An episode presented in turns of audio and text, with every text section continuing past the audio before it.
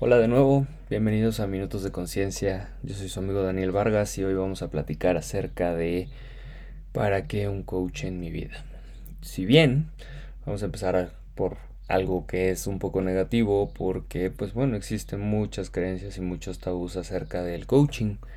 Entre ellos pues que el coach solo es para motivar o también hay una creencia de que los coaches son igual que los entrenadores y no, ¿Por qué? Porque, bueno, al, a la persona que dirige un equipo deportivo en Estados Unidos se le llama coach y la traducción, pues, al español sería entrenador, ¿no? Y por ende todos, por lo menos aquí en México, se tiene esa creencia.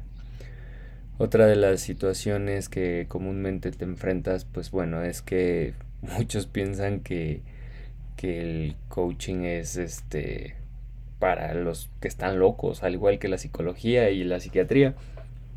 Y no es así.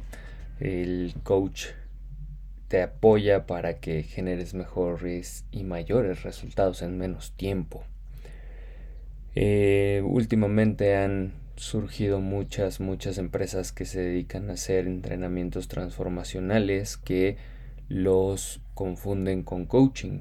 La realidad es que no es coaching porque pues bueno, el coaching te apoya a hacer conciencia y reflexión. Y acá, pues lo que hacen es eh, una serie de dinámicas, ¿no? En las cuales, pues, bueno, te, te orillan a ciertos tipos de comportamientos y situaciones e incluso te eh, realizan ciertas actividades para que tú también generes resultados, pero como tal, pues eso tampoco es coaching, eso es un entrenamiento, ¿sale? Y entonces, bueno, ¿para qué realmente existe el coach? Muchas veces nosotros como seres humanos, y no muchas veces, sino todo el tiempo, tenemos conversaciones, juicios y creencias que no nos permiten eh, realizar situaciones, o generar ciertos resultados que nosotros estamos buscando. Estas creencias pueden ser nuestras o pueden ser de personas que nosotros eh, tenemos cerca, como son nuestros padres o nuestras familias, y que, pues bueno, muchas de esas conversaciones no son nuestras, sino de ellos, pero nosotros las compramos porque es como tradición familiar, ¿no?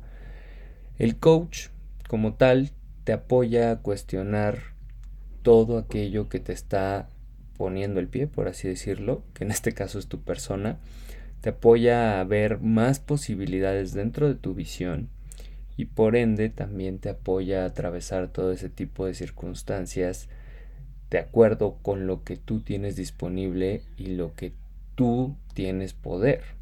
Ajá. Y llamémosle poder a esta parte de eh, lo que puedes controlar y a lo que te puedes hacer responsable que anteriormente ya hemos hablado que la responsabilidad pues es esta habilidad de responder a, ¿no?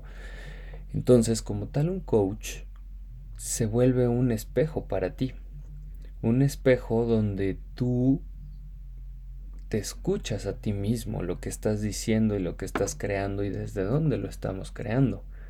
Porque la mayoría de los resultados que todavía no hemos generado en nuestra vida es porque nos contamos una historia en la cual creemos que no somos suficientes, que no tenemos la posibilidad, que nos hacen falta miles de herramientas, mil preparación para generarlo, entre muchas otras cosas. E incluso también, pues bueno, vemos qué sentimientos y qué emociones estamos generando a través de eso que nos está sucediendo.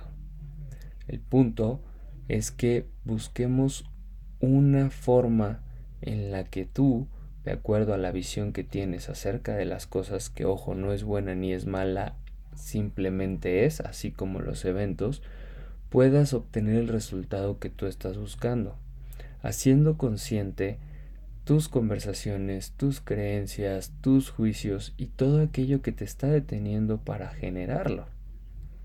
Cuando nosotros logramos hacer consciente todo eso que nos está frenando, tomamos acción para transformarlo, transformas tu ser. Entonces, un coach te ayuda a que generes una transformación desde tu ser, para que de esa manera puedas hacer y por ende puedas tener. Recuerda que todo empieza en nosotros. Empieza en lo que nos decimos, en cómo nos lo decimos y para qué nos lo decimos. Si tú quieres mejorar tus relaciones, si tú quieres mejorar tus resultados, si tú quieres mejorar tu profesión, si tú quieres mejorar tu familia y todo aquello que tú quieres mejorar, no empieza por la persona que tienes enfrente o por todo aquello que no te parece.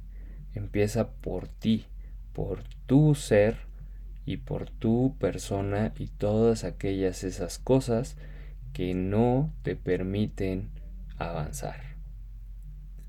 Espero que haya quedado claro para qué es un coach te invito a que nos sigas en nuestras redes sociales, que comentes y que nos compartas de qué manera ha impactado un coach en tu vida, si es que has tenido uno y si no has tenido uno, qué hace falta para que te abras a la posibilidad de tener un coach en tu vida.